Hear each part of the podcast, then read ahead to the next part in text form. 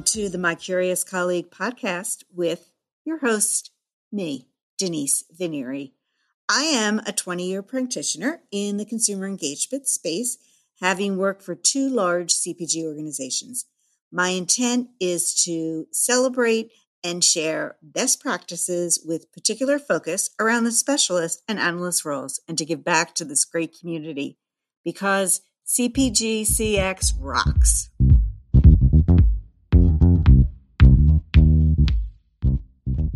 New product launches. They are the lifeblood of a brand. And really, who's better to provide that early read on consumer acceptance of new products than all my brand specialists and analyst colleagues in the consumer engagement space? Welcome, welcome to the My Curious Colleague podcast. I am your host, Denise Vinieri. And for those that don't know my origin story, well, here it is. With my son off to college, I decided to begin speaking and writing about my various consumer engagement roles, which I love. This led to starting a YouTube channel last year and now pivoting to podcasting.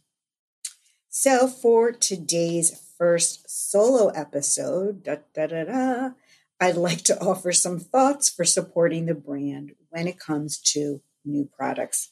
You're going to need to get out your copybook and sharpen your pencils for this one because there are a lot of tips and tricks.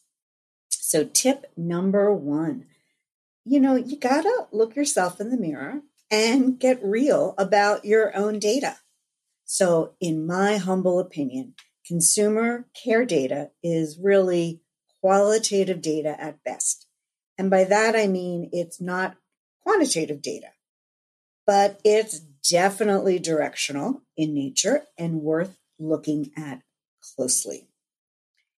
Also, it's self reporting data. In other words, the consumer is contacting the company or it's incoming data, and therefore it is not coming in as representative of the US population. Just something to keep in mind as you're looking at this, as you're chatting with the brand.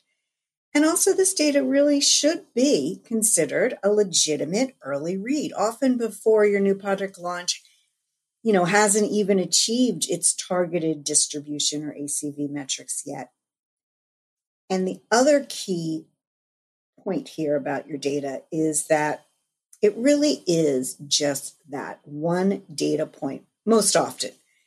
Uh, you know, when the brand is evaluating consumer acceptance of new products. So keep that in mind. It's rare that it's the only point that might suggest some sort of corrective action. However, um, it's I guess it's just something to think about. Tip number two: do partner with your brand lead on the launch. Actually, prior to the launch, you want to get a sense from the brand all the consumer touch points or the marketing plans for this new product, including the scope and timing. More on gaining a light of sight to marketing plans in a future episode. Also, you might want to ask the brand what pre launch market research was conducted. So, why is this important, in my humble opinion? Well, this can be a gold mine of inspiration. It can point to potential issues or areas of confusion that consumers may have identified and what tweaks perhaps were made right before launch. Also, you want to understand other product launches that the brand is benchmarking in terms of you know trying to forecast their sales or other performance metrics such as trial and repeat or volume sales. What I like to do here is really align with my brand. So, what products are they using for benchmarking and creation of all the above? And then, which ones should I consider using for benchmarks? On to tip number three. You really want to thoughtfully think through the brand's business questions to help guide your analysis. So, for this tip, I've got four business questions that the brand may ask you. So, you probably know all these, but if not, be at the ready. So, business question number one is how are the new product UPCs performing versus the aligned benchmarks that I talked about in the prior tip? So, really, at some point, you're going to have to line up the metrics for both of these launches the new product launch and the one that you're benchmarking, really agnostic of months and dates, but instead line them up in comparison as month one, month two, month three, etc.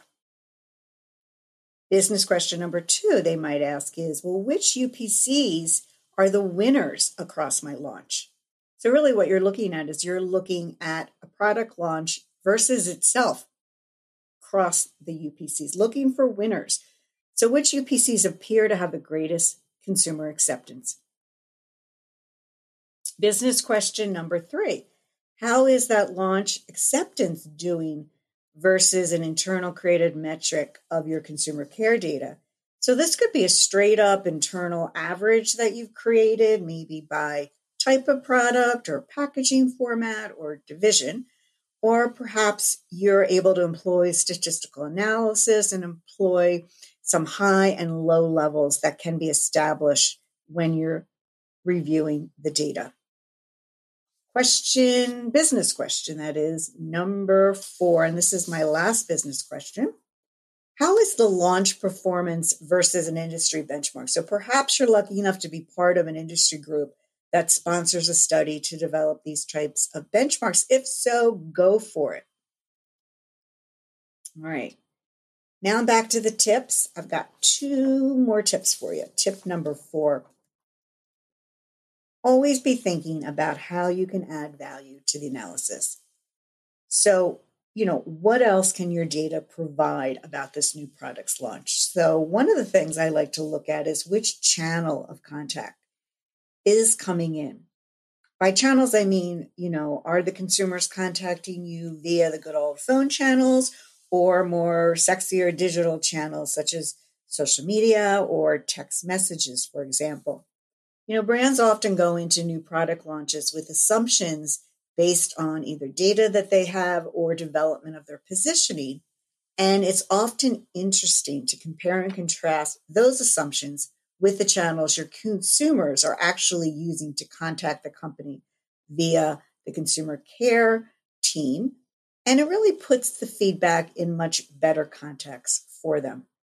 Another way to add value is to share perhaps demographics such as age range of the consumer or perhaps their level of perceived confidence in the kitchen. Say if you're launching a food product that requires some level of preparation.